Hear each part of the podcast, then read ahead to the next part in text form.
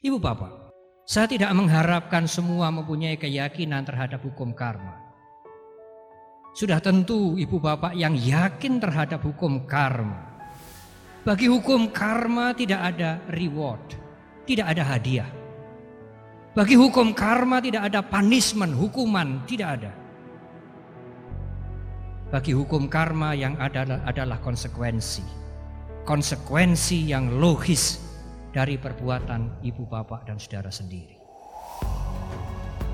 Kalau hal-hal yang positif ibu bapak lakukan, maka kemajuan. Kalau hal-hal yang negatif yang ibu bapak lakukan, maka kehancuran, maka penderitaan. Itu adalah konsekuensi yang logis.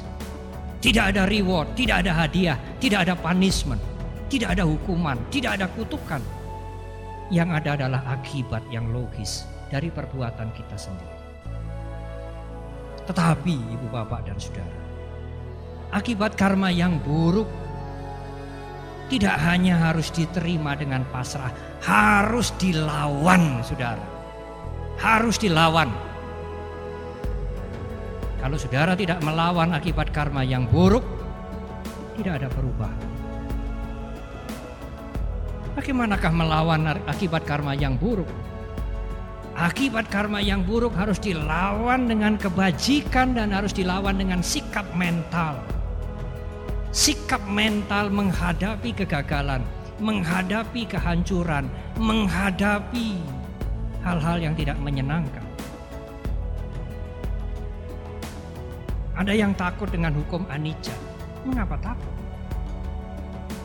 Kalau orang mendengar perubahan selalu konotasinya itu adalah bencana, kemerosotan, kemunduran, kehancuran, kegagalan, perubahan. Justru kita harus welcome warmly hukum perubahan.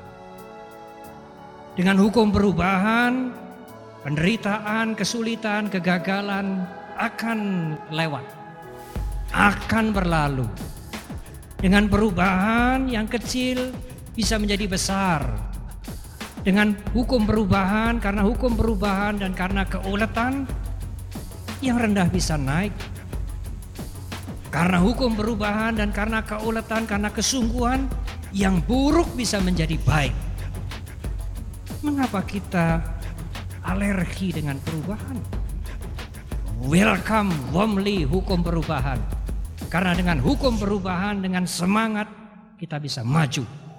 Dengan hukum perubahan, dengan semangat kita bisa selamat tinggal kegagalan. Kita bangkit kembali. Tidak ada pilihan.